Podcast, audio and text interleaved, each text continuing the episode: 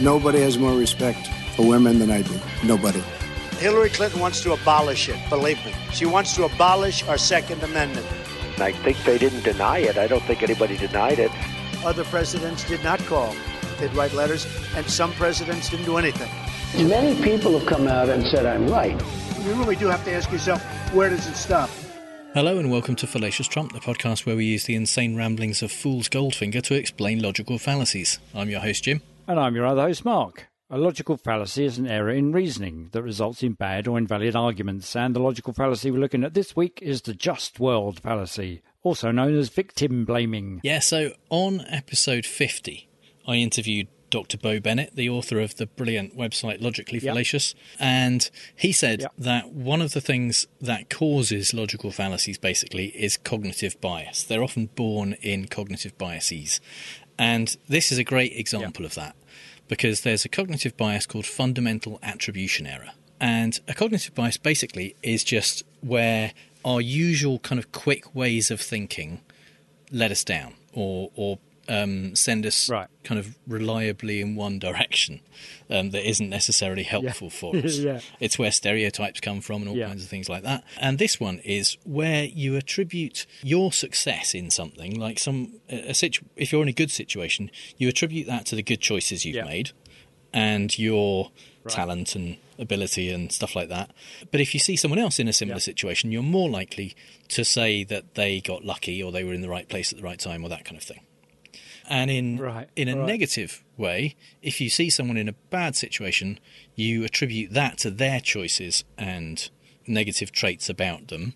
But if you're in a bad situation yourself, you're more likely to m- kind of make more excuses for yourself and say, "Well, this is just circumstances, bad luck. It, you know, these things happened to me that were yeah. outside of my control."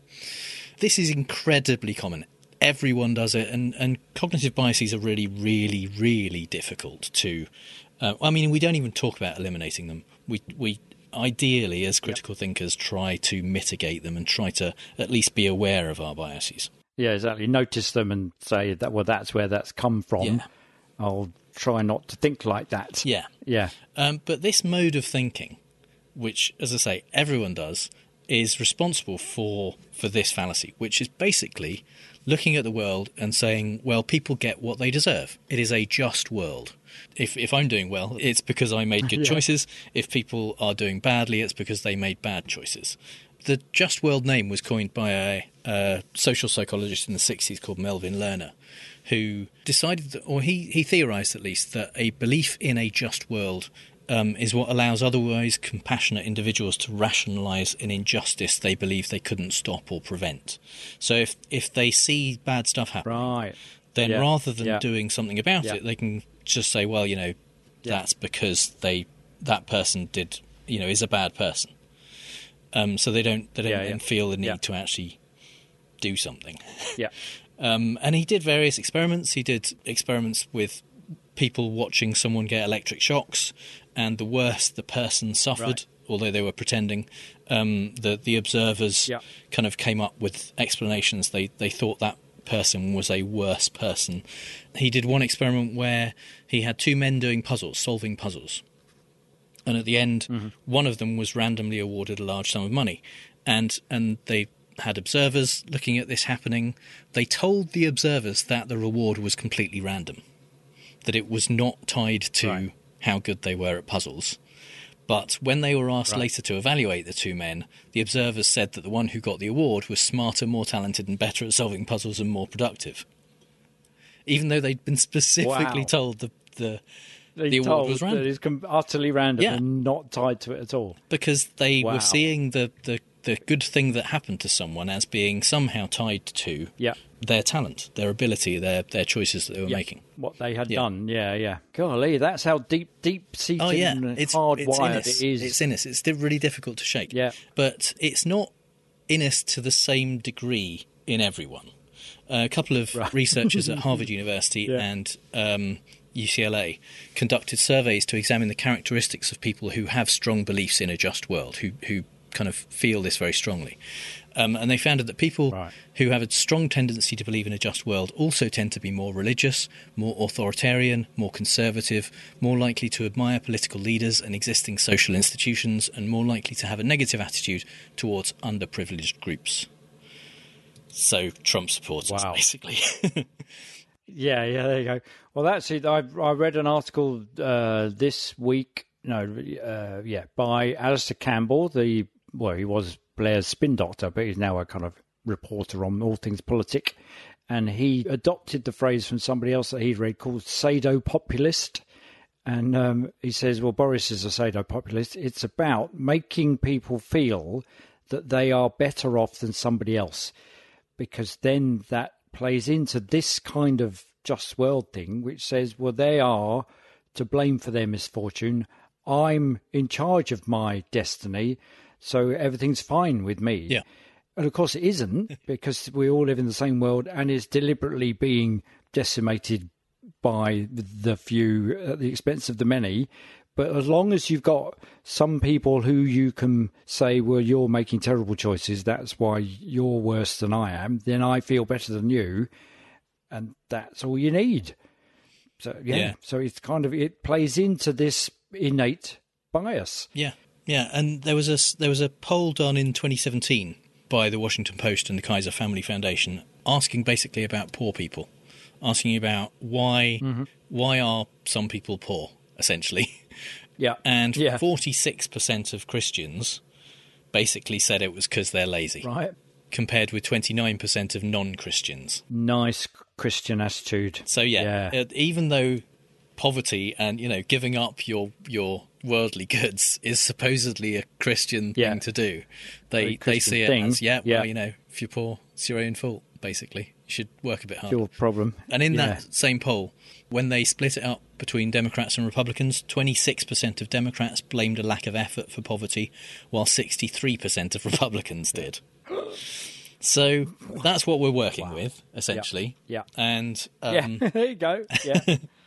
Yeah. and so that's what leads Yeah. to the kinds of examples that we have here today. First one from Yeah. Trump comes after the shooting of Rayshard Brooks, who was the black man who had a bit too much to drink and fell asleep in the drive-through lane in a Wendy's. Um, he was kind of Right. woken up by the police and they tried to um, arrest him. He resisted, grabbed Yeah. uh, one of the police officers' tasers and ran away. And while he was running away, Right. uh, the policeman shot him in the back and killed him. They shot him in the back. So his his crime was uh, ultimately drunk driving, and and then resisting arrest. And neither of which is the penalty is death. no, and this is what Trump had to say about it. the event that took place yesterday was I thought it was uh, a terrible situation, but you can't resist a police officer, and you know if you have a disagreement, you have to take it up after the fact. It was a very sad, very very sad thing, and look, uh, you really you take a look. It was out of control. The whole situation was out of control. I heard today and just got a report that the uh, police officer's lawyer said that he heard a sound like a gun, like a gunshot, and he saw a flash in front of him. So that's an interesting, you know, I don't know that I would have necessarily believed that, but I will tell you that's uh, that's a very interesting thing, and maybe that's so. They're going to have to find out. It's up to justice right now. It's going to be up to justice. I hope he gets a fair shake because police have not been treated fairly in our country. They have not been treated fairly. Yeah, police haven't been treated fairly.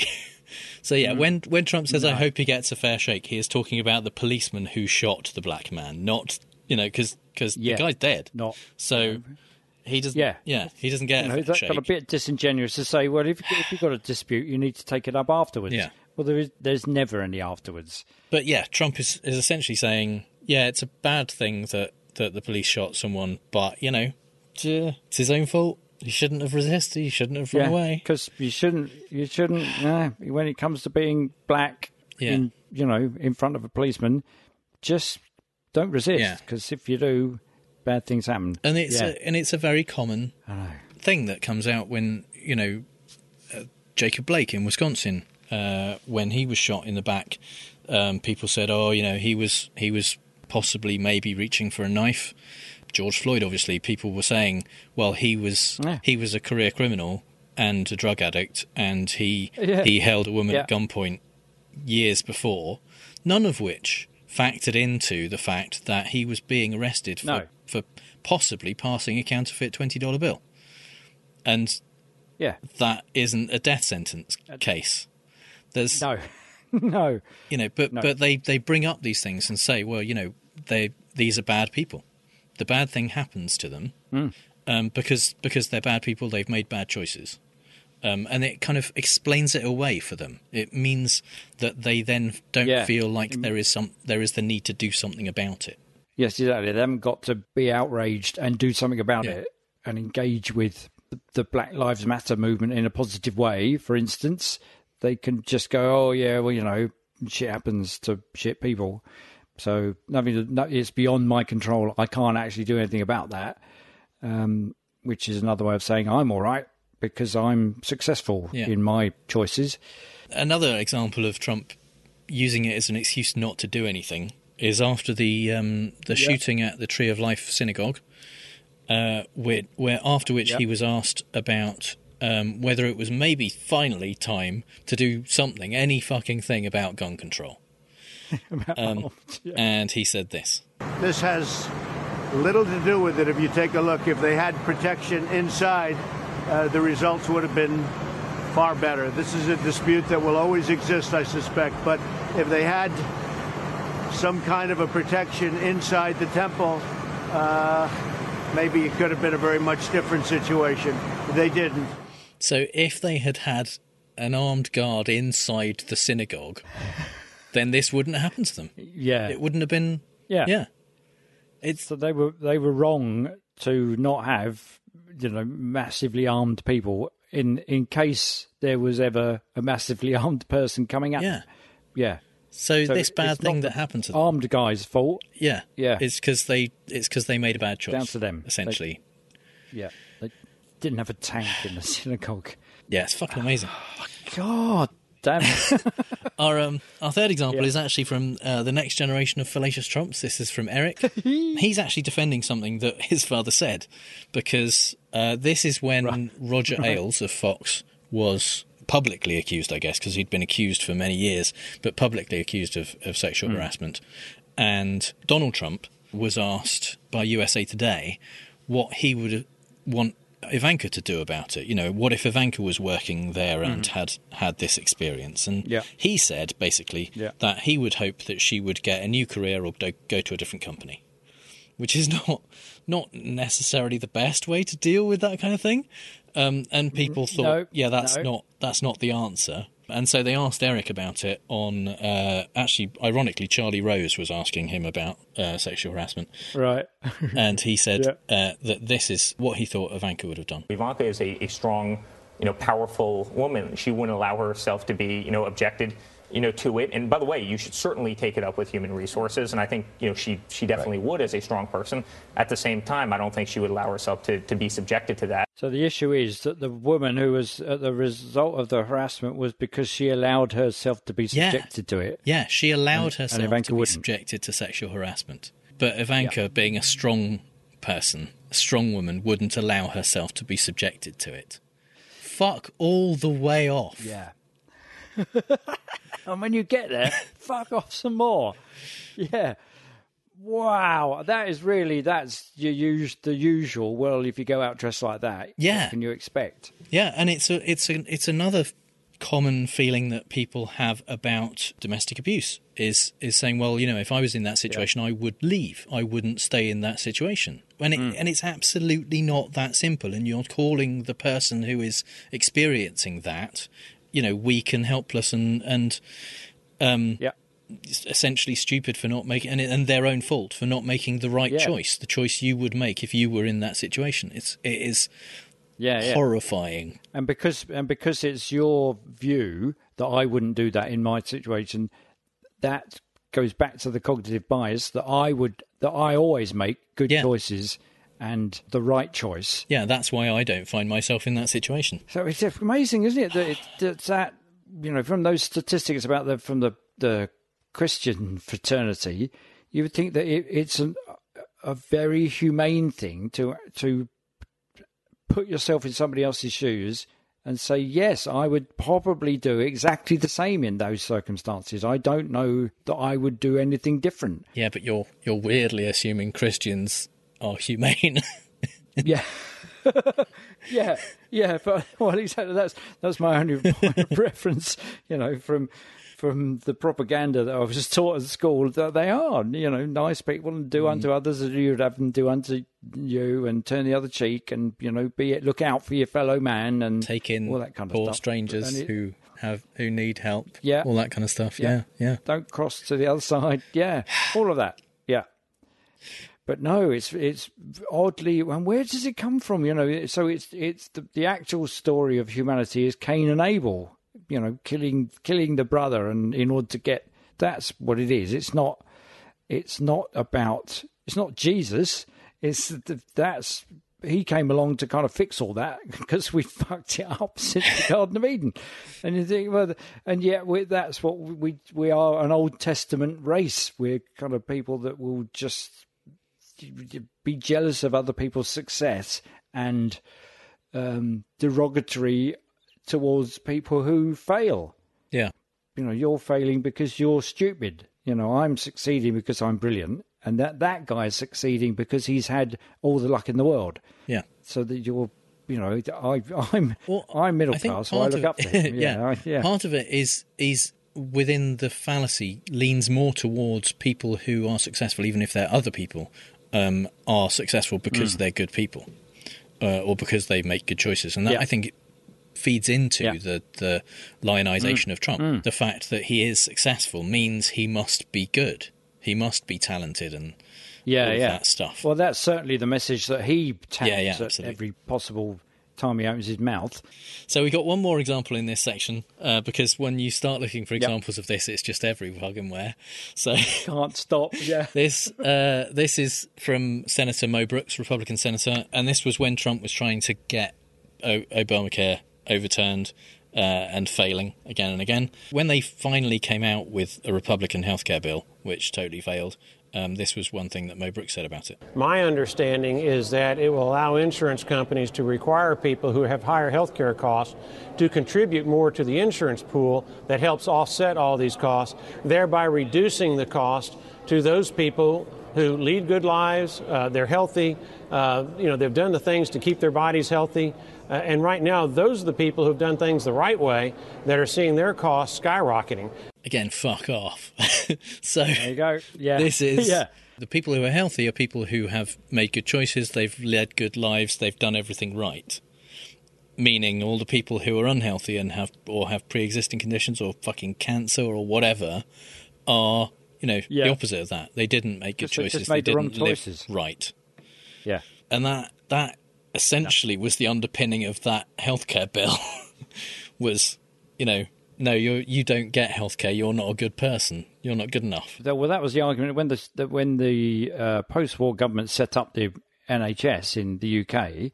That there was those arguments that it was, well, in fact, the whole of the um, the Tory party's view of the welfare state, of which the NHS was part, is that well, people will just take advantage.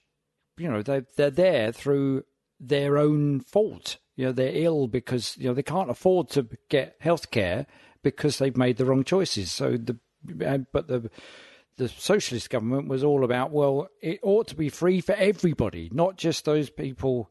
It should be free at the point of access for everyone, not just those people that could hitherto be able to afford it, but people who can't. And we as a society, as in the 20th century, in a post war um, society, ought to be able to support those people who are less advantaged than us.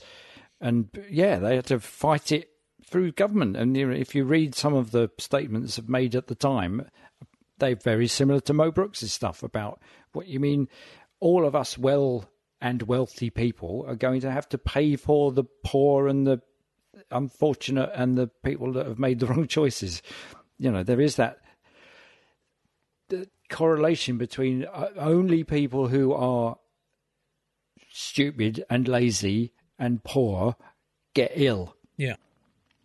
and and, it's their fault for being stupid and poor and um and, uh, and making wrong choices and being unhealthy. It's their fault. Yeah. Yeah.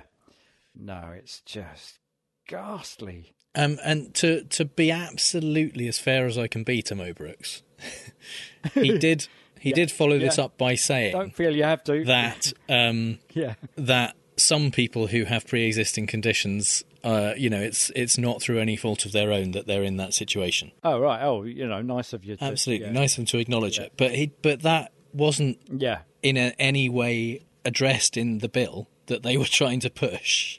That they they barely acknowledged that, No. and and they were absolutely trying to, and and went through several courts to try and strip the pre-existing conditions requirement of the insurance companies. That so in a way, the fact they acknowledged it is worse because you can Yeah, kind of yeah. in a way weird way accept that if they just don't get that people who have pre-existing conditions both exist and don't deserve to die then Yeah. then their Yeah, healthcare and bill it's no- would make a lot more their sense in that Yeah. in that Yeah. mindset And now is the time, I think, for Mark's British politics. Corner. Well, speaking of the UK government and their attitude towards um, people and health is their own fault and it's nothing that the government can do about it.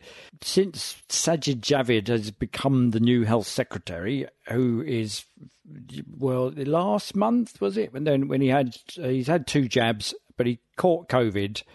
Um, on the 24th, and he recovered. On the 24th of July, he was tweeting his the the good news of his recovery, relative term, good news, um, and he was extolling the virtues of the vaccine, get out of jail free card thing that it has come along to save the government. Um, and at the bottom of the tweet, he put, "Please, if you haven't yet, get your jab as we learn to live with rather than cower from this virus." Uh, So, you, so everybody just kind of went, "No." So, are you saying that the more than hundred thousand people who caught it and died did so because they were too cowardly and not brave enough in the face of coronavirus, and it's not their the government's fault; it's their lack of courage. yeah yeah i mean that essentially is what it's like COVID.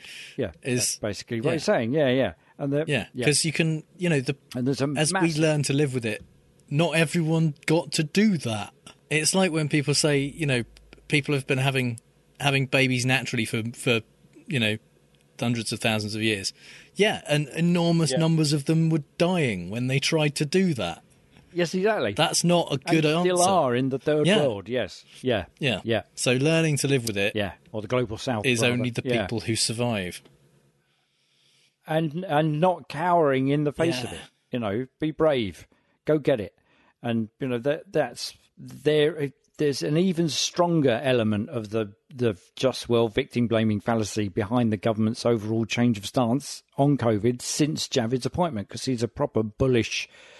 Fuck you lot, get back to work. Um, not that man, Matt Hancock didn't live by it before, but since Javid, this is an absolute declaration of how the government is no longer going to manage the control of the outbreak.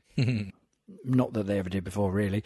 And in the u- their usual policy of shifting responsibility and blame away from themselves, they invoke this fallacy to imply if you get COVID, it's your fault for not doing the right thing. And yeah, so the yeah, but even the people that get the jabs get COVID. So where does that land him? You know, it, it's all about, well, actually, it doesn't prevent COVID like we said it would. It just means you don't die from it.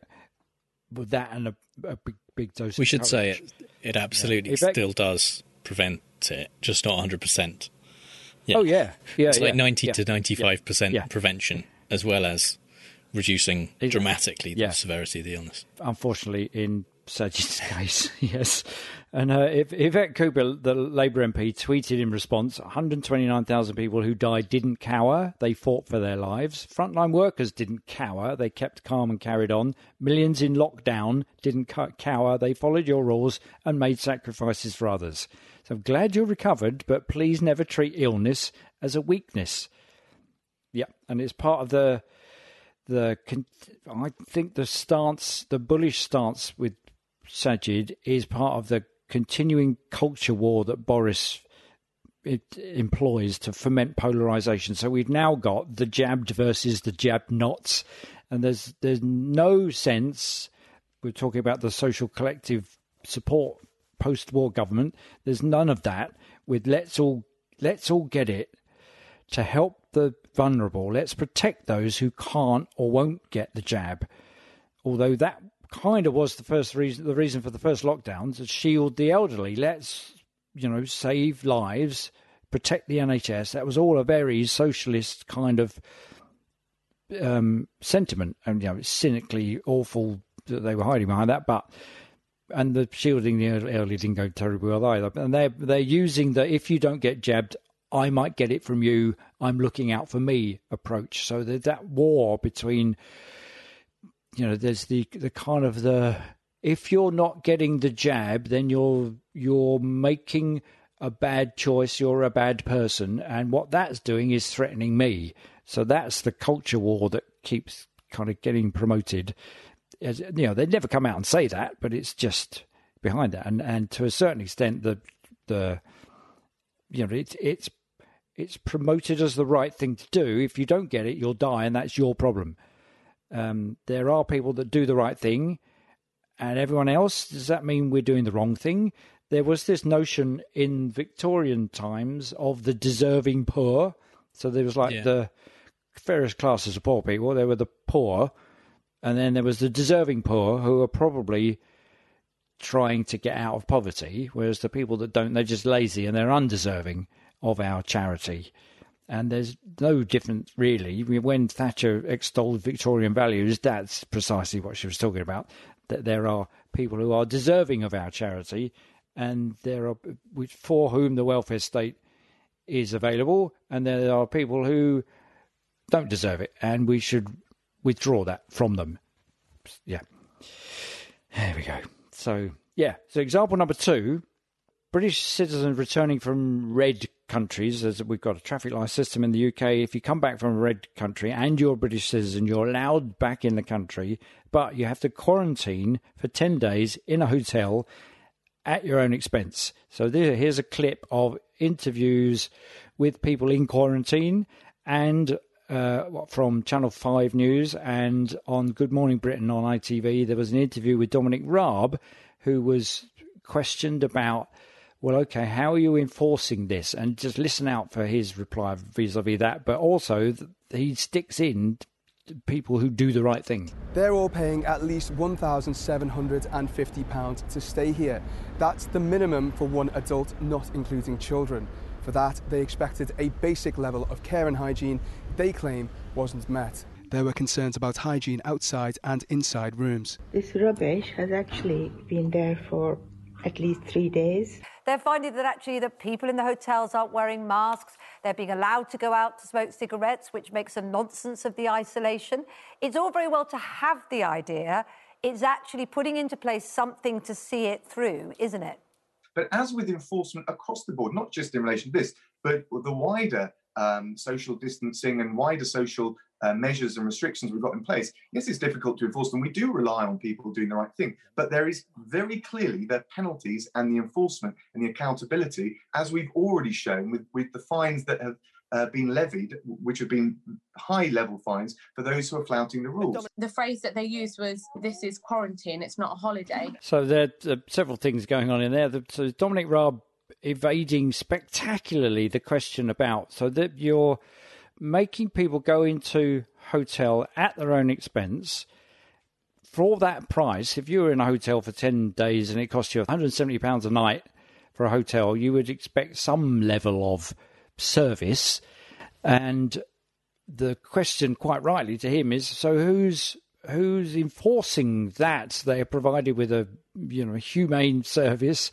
and that they're protected from you know not being allowed outside or the staff not wearing masks, all that stuff. Who's enforcing that? And he and he just spectacularly goes off and says, "Well, it's very difficult to enforce social distancing. We're relying on people doing the right thing." And then it ends up with one of the customers saying, they said to us, this is quarantine, not a holiday. So this is whole implication behind it is that you've come into this country from a red listed country. It's your fault. So you've just got to suffer the consequences. You know, it's it's it's proper victim blaming because they're saying, well, you know, of course it's unhygienic. Of course um, we're not going to uh, make sure that the isolation rules are enforced because it's this is it's not a holiday. Yeah, you know, yeah. You did, why, why you- would we bother you to, ended up to make here. sure it's both effective Yeah. and not awful? Yeah, yeah, yeah, yeah. And actually, they're not bothering to do either because you know, somewhere along the line, someone's making a lot of money out of it, and it's been shifted out to private hands, so the government doesn't have to do anything about it, and they would just say, you know, very. I think it slipped out. It's saying, you know, we're relying on people to do the right thing, and actually, well, what is the right thing? We've do, we're doing the quarantining, and yet nobody's stopping staff not wearing masks or going people going outside. Or, Yeah, I mean, if you're not if you're not enforcing it in some way or having a system there, it really isn't any different from uh, self isolating in your own home, is it? If the if they're Well, just it- trusting precisely. the people to Yeah. stay in the hotel and not not mix with other people and not go out Yeah. for a fag, then it's not yeah, it's not any different from saying, okay, you can come in the country, but go to your house now and don't go out for ten days. You're just yeah, trusting because they're British citizens, so they live here. Yeah, yeah, and that and, and in a way, you're not. You can guarantee you're not in a building full of people that have come from um, countries that have got virulent viruses. Yeah, in your own home. That's yeah. So it's well, and you know, subsequently, there's a law firm that are maintaining. They're suing the government. Basically, they're saying that mandatory hotel quarantine is a fundamental breach of human rights. It has led to the false imprisonment of people who are fully vaccinated and have tested negative. Because the only difference between a red country and an amber country, in terms of what you have to do on your return, is well, up until and we'll talk about that later. Up until recently, you had to quarantine, you had to self isolate. And the, the difference between quarantine and self isolation is a hotel bill. Yeah. Blame it on the people that have been away somewhere that we've decided is now dangerous and you want to come back. And example number three, um, because I was looking, um, it, it, you're right, there's so much stuff turns up when you type in, you know, government, it's your fault and loads of stuff come up. Priti Patel is um, the the Home Secretary. She's putting a new legislation which is going to make being a traveller or a Romany or a Gypsy even more illegal. And Matthew Parris was writing, who's an ex MP and a Times newspaper columnist, was writing a report on this. Um, and in the comments section of it, so it's in the Times. And bear in mind, these are readers of the Times, and you kind of expect maybe that's my cognitive bias. You kind of expect a level of decorum and politeness and etiquette and possibly even intelligence. But one of the comments was that their children are deprived of education is the fault of their lifestyle. Children moving all the time cannot have a settled education. That they die young is also their own fault too. There you have it, just uh, just blatantly done. So you know, and it's of course nothing to do with the government policy of continually moving on travellers Yeah. and forcing them to do it. But the the the, the readers are just it plays into their cognitive bias. It's their fault. They die young is their fault. That, and rather than questioning, well, why is it that they die young, or why is it that they can't be allowed to have a settled education? It's just, it's appalling to read. You go through the comment section, and somebody is commenting in the comment section on how appalling the comments are, and and that the the the the kind of house rules. Obviously, some of the comments have been deleted because you can see where it says this comment's been deleted for breach of the house rules, and you think, and these ones don't breach the house rules. That you could just say the reason they die young is their fault.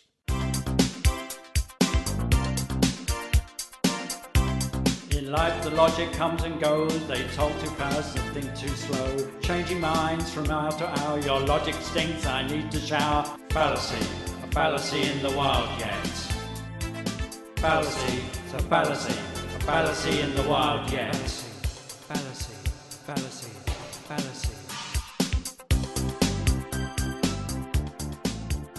There you go. Of course, the Pet Shop Boys with What Have I Done to Deserve This? In the Fallacy in the Wild, we like to look at the fallacy of the week from a non political perspective. And this week, our first example actually comes from Bill O'Reilly, friend of the show. Aha. Yeah, yeah. Uh, this is from uh, his radio show in August of 2006. We don't have a clip. Uh, I've scoured the internet, but it doesn't seem to exist anymore. Um, but he was discussing Right. an 18 year old who was murdered, well, raped and murdered, unfortunately. And uh, he said Jennifer Moore, 18, on her way to college, she was 5 foot 2, 105 pounds, wearing a miniskirt and a halter top with a bare midriff. Now, again, there you go. So every predator in the world is going to pick that up at 2 in the morning. So, I mean, this is classic victim blaming. Right. So not the predators, not not they, yeah. Yeah, it's not the predators' Nothing fault. to do with the predators. No, It is, yeah, she was- You know, they're just ordinary people. The fact that he uses the word predator is quite telling. Yeah, yeah. Because you know that surely somebody who predates on somebody else, is they're the baddie. I mean, it's essentially they? saying, you know, whole- accept that there are predators out there and don't make bad choices Yeah, like this person did. yeah. Um, You know, don't Yeah. lead them on. Yeah, uh, yeah. And I mean, sadly, Yeah. this is this is so typical. It's uh, almost a cliche, basically. That I mean, it is a cliche, isn't it? Yeah. What Yeah. you know, if someone is is attacked, it's what what were you wearing? and it's 15 years on, and you know uh, Sarah Everard who died Mm-hmm. uh, at the hands of a um, off-duty policeman who raped and killed her. Same thing, same thing happened. Like the first day, everyone was going, "Oh my god, that's terrible." Second day, well, what was she wearing? And she was walking home on her own. What could you expect? Really? Yeah. Uh, so our second example comes from the uh, movie Trading Places. Fantastic, but having having Aha, rewatched yeah, it yeah. recently, ooh, still a little bit problematic in places. uh, Eddie Murphy and Dan Aykroyd Yeah, comedy. It's not aged well. yeah, Yeah. yeah. but but it's still funny. This is where the brothers uh, Randolph and Mortimer uh, first come up with their their plan to uh, swap successful Dan Aykroyd and a homeless Eddie Murphy uh, to see what happens. Winthrop is a very steady young man. We're lucky to have him managing our firm for us. Oh, hogwash. Exeter, Harvard, he's the product of good environment. It's got nothing to do with environment. With his genes, you can put Winthrop anywhere and he's going to come out on top.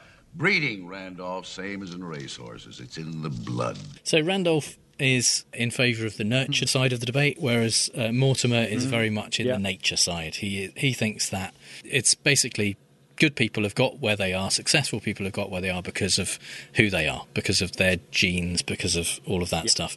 Whereas Randolph says um, you put a you put a person in the right situation, and they will they will thrive. Um, and he ultimately is proven right in that. He wins the one dollar bet that they make on these people's lives yeah. spoiler alert for a for like 40 year old film and, um, and yeah basically this whole film is kind of this fallacy it is it is investigating Yeah, yeah. um, the two sides of that Yeah. debate about is is it is it about luck or uh, in, in inherent traits that people have um, Yeah. Well, it's an update of My Fair Lady, isn't it? It's the the same thing where the guy plucked To- the woman to off the some street and said, "I can get her to pass." Yeah, but it's also the Yeah. obverse of that as well because they because they ruin Dan Aykroyd's life and he turns to crime. So, yeah, it's kind of My Fair Lady plus the reverse of it. plus boys from Brazil. Yeah. yeah. Yeah. So, um, our final example is uh, from a woman called Amanda Platell. She's an Australian journalist, works for the Daily Mail, and Hmm. I think she was press secretary for I think it was William Hague, the Tory MP. Wow. Uh, yeah, former, yeah. former Conservative yeah. leader. Well, he was the leader for Yeah. a while and kind of teenage Thatcher fan. So, needless to say, she's an awful, awful person. Yeah, needless to say. and this is this is this is her views on obesity, which she has dined out on, for want of a better phrase, um, again and again Yeah. the Mail. Uh, she keeps writing articles about this. Do you know what I really wanted for breakfast this morning? It was one of those fantastic big bacon sandwiches with lots of you know, slabs of white bread and brown sauce and a couple of fried eggs. That was my dream. So what did I have for breakfast? I had a banana and some yogurt. And why did I do that? Because I made a choice. I don't want to be fat. So I was absolutely staggered to hear that the government's planning now to give gastric surgery, basically giving people a gastric band to all of the obese people in this country. The operation costs between five and ten thousand pounds. The stats for what they're worth are that we now have almost a third of the entire British population is obese. So you do the maths on what that is going to cost us because those people chose to have a bacon sandwich in the morning and not a banana. Yeah. Hmm. So fat people are fat because they mm-hmm. because they eat bacon Yeah. sandwiches instead of bananas, and it's their Yeah. own fault, and they shouldn't Yeah. get help from the NHS. So what she's saying is, it's all very well to want a bacon sandwich with double fried egg and bread and stuff, but you, Yeah. if you you need to choose not to, like I did, Yeah. which is the right choice, and Yeah. then you won't be fat, and then you won't be a drain on the NHS. And the only reason that people are fat is because they choose to eat bacon. Yeah. That's fundamentally it, which is the wrong choice. That's the bad thing to do. Eating bacon is never the wrong Yeah. thing to do. No, absolutely, it is. It is In every situation, gods. Yeah, if one of your options is eating bacon, I mean that is by default the right answer. do that. Yeah, As I said at the beginning, we all kind of we all have this cognitive bias of attributing our own success to our ability and and choices and and um, other people's failures to their choices. But it seems like some people take it more to extremes, and it's whether you're fat or poor or assaulted or sexually harassed or shot, it's your own fault. So we're gonna we're gonna play fake news, folks. I love the game. It's a great game. I understand the game as well as anybody, as well as anybody. Yes, it's time for fake news, the game where I read out three Trump quotes, two of which are real and one I made up, and Mark has to figure out which one is fake news. You see, you'd, you'd like people to believe that my appalling score is all my fault. But what what you fail to realise is I'm fighting the law of averages here, and that's the real culprit. Nothing Yeah, to do with me. The situation you find yourself in. That's uh, it's just Yeah, bad luck. Yeah, Yeah. Just it's just bad, it's bad luck heaped upon bad luck. Nothing to do with the wrong choices, even though this is a game of Specifically choice. about choosing. Yeah, and Yeah. it's specifically about choosing the right one. Yeah, or not choosing the wrong one. Yeah. So, um, yeah, our theme this time is uh, we've done this before. Actually, we did this back in episode fifty-four. I think we did this. It is um, Right. these are statements that Trump has put out through his website because he can't use Mhm. Twitter. So he gets he pays Liz Harrington to do almost nothing but copy and paste his statements into her Twitter It's account. ranty shit. yeah, right. And, the, yeah, the reason that yeah. I thought we'd go back to it is because this week he released a statement which, in its entirety, said in all caps, "Bullies never fight." Right. And, I, and I've got no idea what the fuck he's talking about. Neither does anyone else. Maybe he's talking No. about Cuomo, but it's not entirely clear, or if he is, what that means. But anyway, um, he Yeah. did that. It drew a bit more attention back to his uh, his statements that he puts out. So here are three statements uh, that he has made recently um, through faux Right. Twitter. Number one. Uh, this was after Tom Brady visited the White House and had a bit of a joke with uh, with Joe Biden. Tom Shady needs to do his research and realise how rigged, and rigged it was, the last election was. Maybe he was too busy deflating balls, weak grip, to follow what is happening all around our great country, including Maricopa County, Georgia, and Pennsylvania. When I'm back at the White House, we'll see who he jokes with. The answer is me, your favourite president, if I even invite him. So much voter fraud. Whoa. Yeah, yeah. It's a bouncing ball of of madness. That one. Yeah. Statement number two. I turned down two book deals from the most unlikely of publishers, in that I do not want to do such a deal right now. I'm writing like crazy anyway, however, and when the time comes, you'll see the book of all books. Actually, I've been working on a much more important project right now. So yeah, he's writing like crazy. No, Yeah. he does write like crazy anyway. Yeah, I'm writing like crazy anyway. Yeah, we know. That is a great description of how he writes. Yeah. Yeah, exactly. I'm writing like crazy. So, Doing the book of all books, and actually, I'll be working something more important. So, despite the fact he's so he's turned down two book deals, the most unlikely publishers. Well, Who, who's that then? Doctor Seuss? I don't know. Who, who would that be? The people that put the you know the, the straight to the bargain bin people. in, but I don't want to do that because I'm writing like that and I'm doing this really important thing. And actually, I've just thought of something else that I'm doing, which means I can't write, so don't ask me. and he didn't even say that like live. He just put it out. No, this is He written wrote that down. down and got somebody to post it. Yeah. Man. Statement number three. Nobody had Yeah. ever heard of some of these people that worked for me in DC. All of a sudden, the fake news starts calling them. Some of them, by no means all, feel emboldened, brave, and for the first time in their lives, they feel like something special, not the losers that they are. And they talk, talk, talk. Many say I am the greatest star maker of all time, but some of the stars I produced are actually made of garbage. Many sound the greatest star. No, but nobody's nobody said that. Many- Who are his many stars? say Name me three stars you've made. Many, many, many. Yeah, there's uh, one one more than a few. Yeah, and some of the stars I produce are actually made of garbage. Okay, Then they're not stars. I don't know. Yeah, um, it's like the plot of Wall-E, isn't it? Nobody ever said something. but All of a sudden, the fake news starts. going, Okay, all right. Turn down two book deals. See, the thing is, we don't get the the joyful thing of hearing him say him. That's the No. But, I, but some of them. No, you'll just have to like take my word for it. Yeah, yeah, and uh, and yes, I want written evidence. Yeah, Tom Shady. Okay, the whole stuff about like, mm, okay. I, I really want the book deal one to happen, and I, and I really like the first one, but then that I could be just being lured into a false, false. It's a lure. I mean, in a false sense of Trumpness. Okay, I'm going to go for it. I'm going to make the wrong and bad choice. I'm going to say that, despite all that, fake news. Now, I'm I convinced about that one? Stars are made of garbage. Something about that first sentence that sounds a bit Jim. So, okay, so I'm going to have uh, number three is the one you made up. Okay, so of the other two, which are you more convinced by? The the two book deals. Okay, so uh, statement number two. Convinced is a strong word. Yeah. Is Yeah. Real. That is a statement that he put What? out. He is That- he is going, he is writing like crazy. writing like crazy. Wow. Oh, what, I mean, the most unlikely of publishers. I can't think. uh, What we need is somebody that publishes exam papers or something like that. Somebody that publishes re- rectal examination uh, testing kit instructions or something like that. I would like to buy. I think the title of the book should be "Writing Like Crazy." that should be the that should be the title. You also thought number one was real. Uh, Yeah. Number one is Yeah. Yeah. fake news. Oh, good work.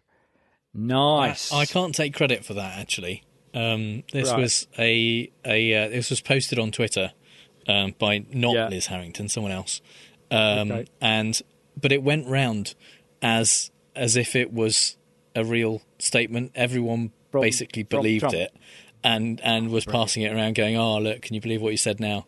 kind of thing. Yeah, yeah, Because yeah. it, although it's Poe's law all over again, it's you know, you, it's really hard, as I've discovered, to write stuff that is crazier than the stuff he would normally Yeah, say. yeah, yeah. So Yeah. so yeah, you can write bullshit, and it's like, yep, I can totally believe that Trump would have said that. It's like Yeah. when we had Yeah. That day The- the bot where that did it. someone said uh, his he'd put his trousers on back to front, um, and Yeah, yeah. stood at a podium, and everyone was like, I can totally believe that. Yep. That does Yeah. not seem Yeah, unlikely exactly. at all. it turned out not to be true. But the Yeah. fact that But everyone people was just like, went, yeah, that Yeah, sounds like him. Yeah, that's it. Yeah, yeah, exactly. Yeah, all those ones that the that the bot wrote. Remember, we had that the, Oh, the yeah, yeah, that bot good. that Yeah. did stuff, and then you just think, oh yeah, perfectly convincing. Because it's just that. Well, this one, the reason I was convinced by that was that it does that kind of the the slowly bouncing ball that's losing energy through you know noise and heat and and all that stuff, and it just goes from okay this this tr- tr- ever trailing off thought, and with a and he gets in a yeah you know it's about me you know who who let's see who he jokes with. Well, the answer's me if I even invite him. It's just and then to you Yeah. know top it all off with I like the so much voter fraud. Um, again, in a convincing way, he put the answer is me, your favourite president, and president is in quotes. Yeah, yeah. Trump does very Yeah. frequently is using that. Yeah. that kind of Yeah. accidental, yeah, quote thing. Yeah. So, which means that number three was real. Uh, he did say that some Ah. of the stars he produced are made of garbage. no way! Oh 'Cause, my god! uh, and that, Yeah, because this was when he um, there were basically new books coming out. I don't know why, but they all came out in a bit of a flurry. Um, Right. Just a, a couple Oh, of yeah, months yeah, ago, yeah. um, from people Yeah. who had worked uh, at the White House, and um, Yeah. yeah, this was basically him saying, well, they were "Yeah, they're all, desperate to all of these people who are stuff. saying bad things about me. Um, yeah, they're losers." because they're losers. famous yes, exactly. Because I just because I yeah, even though I made some of them out of garbage, it's just such a shit thing to say, isn't it? It's just. It's you know it's not presidential, is it? It's not even ex-presidential. It's just con- the continuing b- you know, blarney from a an aggrieved failure. That Yeah. yeah, there you go, and that's my verdict. Yeah. Excellent. I've got. Oh no! So I've dropped episode. yeah, exactly. yeah. so uh, that means I'm. Oh, okay. So we're up to seventy games, and I'm Yeah, down to 33 out of Oh, 70. I'm still on thirty-three. uh, Yeah. which is forty-seven percent. You're just you're there. You're almost at the fifty. Just a Yeah, few more I games. fought the law of averages, and the law won.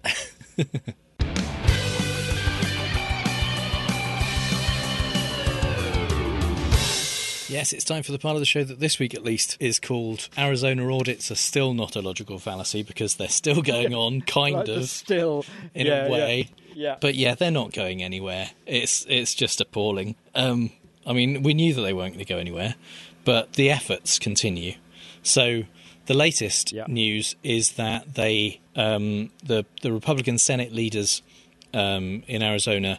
Uh, requested the routers, as we heard when Trump was saying, "Where are the Oh, yeah, routers?" yeah, yeah. And the Maricopa County Board of Supervisors, who are involved Mm. in actually running the election, wrote the best letter back to them to, to explain in Yeah. part why they they wouldn't be getting the routers and they wouldn't basically Yeah. be getting Yeah. any further help from that. So I'm going to read the letter almost in its entirety. Yeah, um, yeah. Oh, yeah. Dear Senators, it is now August of 2021. The election of November 2020 is over. If you haven't figured out that the election in Maricopa County was free, fair, and accurate yet, I'm not sure you ever will. The reason you haven't finished your, in quotes, audit is because you hired people yeah. who have no experience and little understanding of how professional elections are run.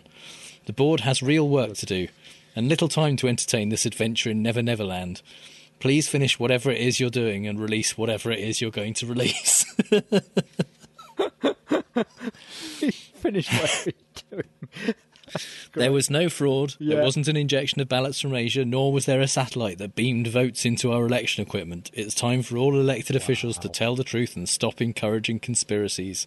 Release your report and be prepared to defend any accusations of misdeeds in court. It's time to move on. nice. And yeah, that is exactly what needs to be said to these people. Just grow Yeah, up. brilliant. These things didn't happen. You're just wasting everyone's time. Yeah, well, Get over put it. out the thing that you say you, that you're threatening. Yeah, yeah. And I love that bit. And when it's a kind of a counter demand, which says, you know, just be prepared to defend any accusation of misdeeds. So you're, you know, you're going to come out with this report, and then we'll all just go, well, you've made all this shit up. Yeah. And you're trying to pass it off, and you can't get away with doing that without some kind of comeback because it's you're bringing the reputation of free and fair elections into disrepute purely on a political basis. Yeah. Yeah. Yeah. So, an ex- example of one of the kinds of claims that they are likely to make because they've already made it, Yeah. um, Yeah, yeah. is uh, from Doug Logan is that there were seventy-four thousand phantom mail-in ballots that were counted, even though there was no record of them being sent out. So, by which they mean, in Right. fact, it was seventy-four thousand two hundred forty-one people listed as voting by early ballot who aren't on right. what's called the EV32 reports, which is the list of postal ballots that were sent out. Um, So, at first glance, without and as these people without knowing anything about how elections are run. Yeah.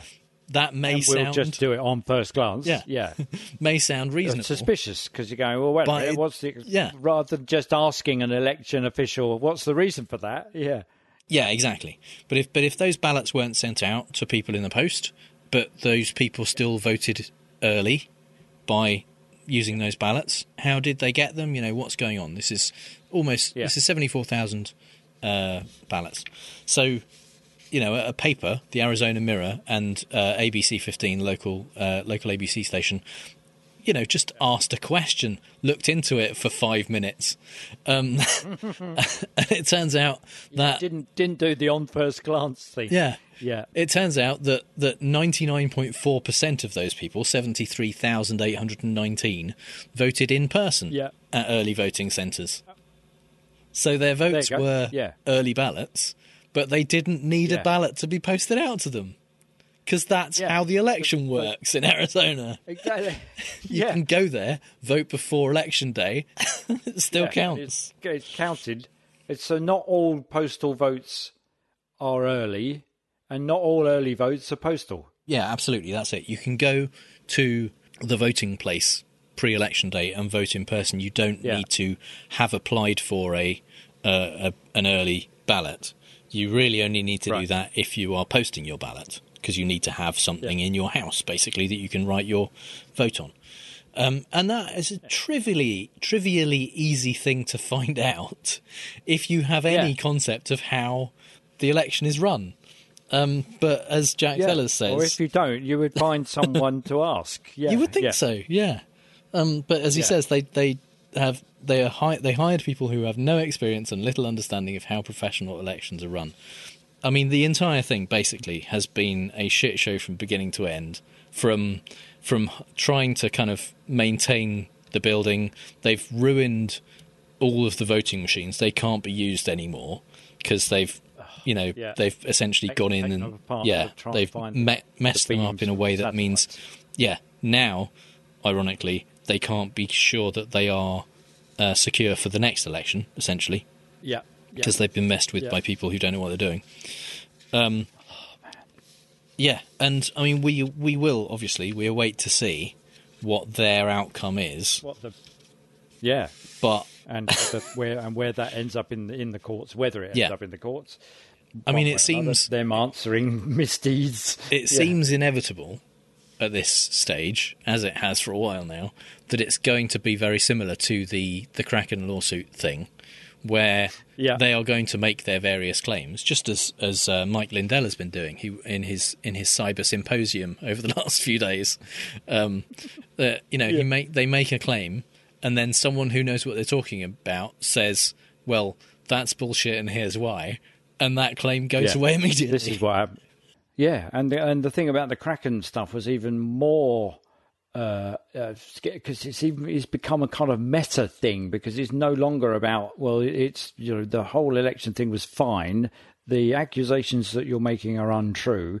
So what they're now doing is saying the, the the lawyers are saying well these untrue accusations we ought to be allowed to submit them because there's so many of them Yeah. so it's you know it's, well, some of those things are happening, and so it's just going to go on and on and on and on because and, the and lawyers yeah, are making that will absolutely be used, fist. I'm sure, in this Mm. uh, when this comes out. Is is they will list kind of twenty different infractions where they found some anomaly, or claim that they found Yeah. some anomaly, and even though each one Yeah. will be explained away by people who know what they're talking about, they will say, "But look, Yeah. we found so many problems."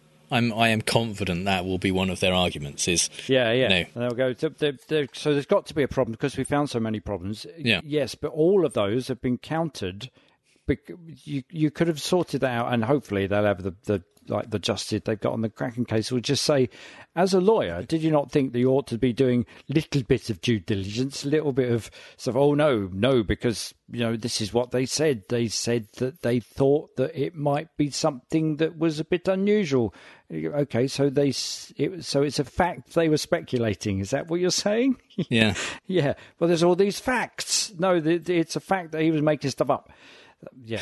So it's and uh, yeah, and to kind of yeah, you're right. It will happen. There will be a you know um um the a next level down where they will say, "Well, we've got this is surely this is true by sheer weight of numbers."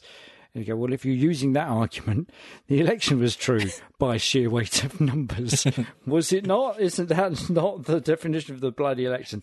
But I love the way he opens that letter with, it's now August 2020. yeah. You know, the election of November 2020, a long time ago. Yeah. And it's getting further away. You know, just hurry up and publish. Publish your bloody thing and let's see what you've actually got. You know, Yeah. Rather than continually ask us for more stuff. You know, can you give us the air, the dead space between the server room and the outside world that that um, isolated the servers from the internet. Can you give us that air because we're sure that there's not enough oxygen molecules or something. Doug Logan, the head of Cyber Ninjas, has finally also come clean about who is funding um, part of this, at least. Because Yep, it was yep. it- there was always one hundred and fifty thousand dollars from the Republican Senate, but it's actually cost over five million dollars, um, and what that's the- been contributed Yeah. by people. I don't know how. It's contributed by people, um, by political groups run by prominent Trump supporters, including Michael Flynn, Sidney Powell, Patrick Byrne, and correspondents from One America News Network. So, wow. I mean, it's not surprising at all. It's not Yeah. like, yeah, they all wasn't expecting that. It, it's exactly who we Yeah, yeah, expected was yeah. funding it.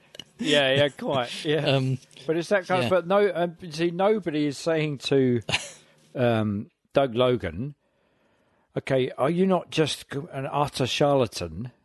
Well, the Arizona Mirror is. Yeah, yeah. they they said they Yeah. decided that the especially with this uh, absentee voting statistic that they came out with. Yeah. Um, they said the mirror Yeah. concludes that Logan could have only made such an egregiously false claim through either profound incompetence or rank dishonesty. they said uh, Logan, who was in charge of a team tasked with yeah. determining whether there were problems with the 2020 general election in Maricopa County, either didn't take the basic step of checking the names against the master list of voters or knowingly told the world something that was untrue. Yeah. There you go. That's very that's very polite of them, isn't it? Absolutely, kind of yeah. Quite fair, isn't it? Yeah, It's, let's you know, leave open yeah. the possibility that he's just stupid. Yeah, yeah. As- or, yeah, rather than worrying, you know, about how do I earn a, a billion trillion dollars. Yeah, yeah, yeah. Excellent. So we'll be keeping tabs on on what comes out of Maricopa County, but I don't expect it's something that is going to trouble us much. And finally, some things we really don't have time to talk about. Say what you like about anti vaxxers, but you've got to admire their principles. They're just not prepared to put untested remedies containing God knows what into their bodies, no matter what. What's that? They're eating horse deworming paste. Fuck me.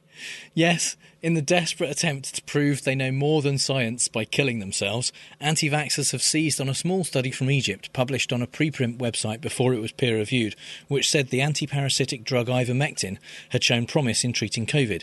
The fact that paper was subsequently pulled due to ethical concerns, including plagiarism and calculation of data points which were, quote, mathematically impossible, increased their interest, if anything.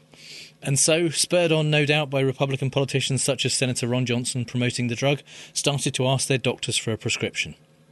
Dr. Stella Immanuel, the demon sperm lady we talked about back in episode 55, Oh, yeah. gladly wrote prescriptions, but all the non crazy doctors were a bit reluctant, so the truth phobic wackaloons went instead to farm supply stores which sell ivermectin for deworming horses and sheep.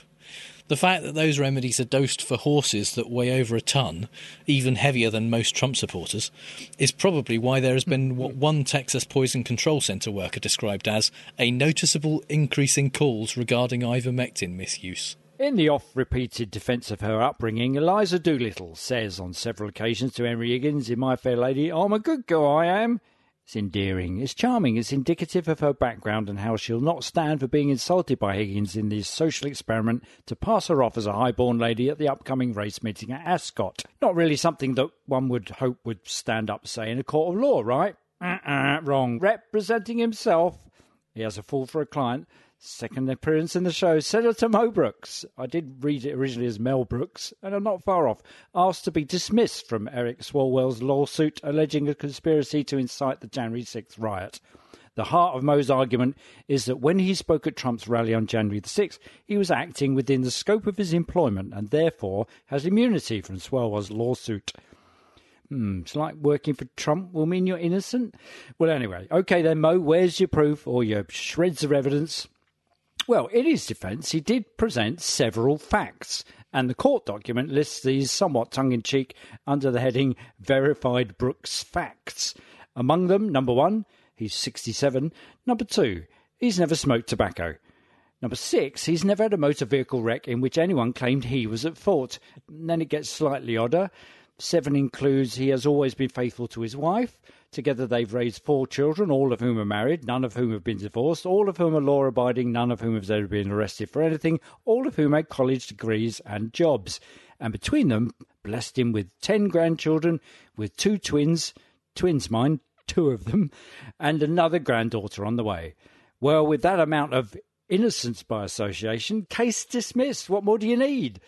Me, I need a chorus of The Rain in Spain falls mainly on the plain and someone dragging him to the cells, shouting, Move your blooming arse! Remember just a couple of minutes ago when you thought you'd heard the stupidest an anti vaxxer can get? Yeah. Well, the New York Times talked to employees of an eyewear company in the Big Apple to find out their opinions on the vaccine and found a range of ideas, including one employee who said she was concerned because she thought a vaccine had caused the characters in the film I Am Legend to turn into zombies. This is upsettingly not just the ravings of a lone disturbed Will Smith fan. It is, in fact, a claim widely shared through social media, with many noting that in the movie it took a couple of years for the vaccine to have this devastating effect. So, just because the millions of people who've been vaccinated aren't trying to eat your brains yet, it doesn't mean they won't. Aside from the simple fact it was not actually a vaccine but a genetically modified virus that led to the zombie vampires in the film, there's one other important thing to remember about this. I think the screenwriter of I Am Legend, Akiva Goldsman, put it best when he tweeted, Oh my god, it's a movie. I made that up. It's not real. and it seems like only moments ago we were extolling the virtues of the GETTR online platform. Nah, we were taking the piss big time. Well, the boundaries of the freedom of speech they say they uphold there are being pushed to its limits, as online jihadists have been flooding the boards with pro ISIS propaganda. This, of course, despite Trump having defeated ISIS. Remember that? He told us often enough, it must be true. Helpfully, in response, Jason Miller, Trump acolyte and GETTR platform founder, assured us that the only ISIS members still alive are keyboard warriors hiding in caves and eating dirt cookies. Okay, so Trump didn't fail then. Phew! Oh, and that's some Wi Fi they've got in them caves because they're posting After Effects altered videos of Trump in an orange jumpsuit being executed by militants. Hmm, how long before the constant conflict of it's free speech, but hey, wait, that's anti Trump and that's a, just a tad anti US, and his attempts at double speaking it away and making Trump good in the process finally make Miller's head explode. I've seen the film Scanners, and actually, that's morbidly fascinating. Just saying, just saying. I mean, if you look at Jason Miller, his head is always just on the verge of exploding. Of exploding, anyway. and I hope he has that kind of the name tag still on his shirt, so you can uh-huh. see what his head looked like before. Yeah, yeah. In the wealthy Dallas suburb of Highland Park, residents received a letter in their mailboxes last month from a group called Dallas Justice Now. The letter began, We are writing to you because we understand you are white, and went on to demand that the wealthy white folk pledge not to send their kids to Ivy League schools in order to make space for students of colour. A note on the Associated website says, Please note Dallas Justice Now will be publicly announcing the names of those who have and have not signed the pledge. Naturally, it raised some ire and garnered some press, including a feature on Tucker Carlson tonight, which legally means it's bullshit. This is such an obvious right wing hoax, it's shocking that the letter isn't signed by Jacob Wohl and Jack Burkman, but so far at least they're not involved. However, Dallas Justice Now has been traced back to right wing PR firm Arena, because the right are as bad at covering their tracks as they are at humour and politics. I'm a bit sad that it isn't Jacob Wohl and Jack I really Burkman, thought when I saw the, the story it was going to be. It's so gotta be, yeah. It's just like third paragraph in. There they are. No, no. Yeah. Woke means you lose. Everything that is woke goes bad. Trump said that, so of course that's true, except he lost, but he's not woke. He's bad, but he's not woke. Yeah, never mind that. Never mind. Without remembering that he's an ex president and a future inmate, Trump weighed in in a Piers Morgan kind of way, I guess, and pontificated about the progress of the US women's soccer team in the Japan Olympics. Big sports pundit he's not, but trigger meister troll he is.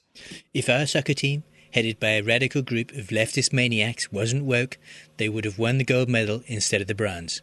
Late to the knee taking Marxist memes from the European soccer tournament, Trump also ignored the fact that Canada, whose team has spent much of the last week showing support for their non binary and trans midfielder Quinn, won the gold medal. Still, anything to do down his fellow Americans in the name of his fellow Americans, and Trump will be there, talking shite, whilst on the only gold thing he's ever won Oh, I know, paid for, a fucking gold toilet. I used to think that Florida Governor Ron DeSantis was stupid but I'm not so sure anymore. See, Ron wants to be president, and he saw how popular Trump was among Republicans after his handling of the pandemic cost hundreds of thousands of American lives. So Ron seems to have decided his best shot at the Republican nomination is to kill as many Floridians as he can. The fucking scary thing is, I'm not even sure he's wrong. In the state that is responsible for almost 18% of all the new coronavirus cases in the US, where deaths are up over 50% from last week, during a surge in the Delta variant, which is far more likely than other strains to infect children, DeSantis is fighting hard to stop schools mandating masks for their students, even threatening to withhold the salary of school board officials who try to, you know, value the lives of children. Vacuous traitor Lauren Boebert tweeted this week Democrats want to turn the country into Portland, Republicans want to turn the country into Florida. Nuff said. And she thought that was a point for her side. In British politics this week, I escaped Boris Island and I'm in France, having moved my return date to a week earlier because of having to self isolate back in the UK due to the hastily made up traffic light warning colour called Amber Plus that only applied to France. Returning from the rest of the entirety of Europe with two vaccines as a certificate would mean you're fine and could go straight back to normal life and to work and not need to use any more leave, etc., etc. But not France. Oh, no, no, no, no, no, no, no. Some cases of the beta variant of the virus were counted on the French territory of La Réunion, which is about 6,000 miles from Paris. But this, of course, meant that the whole of France was dangerous.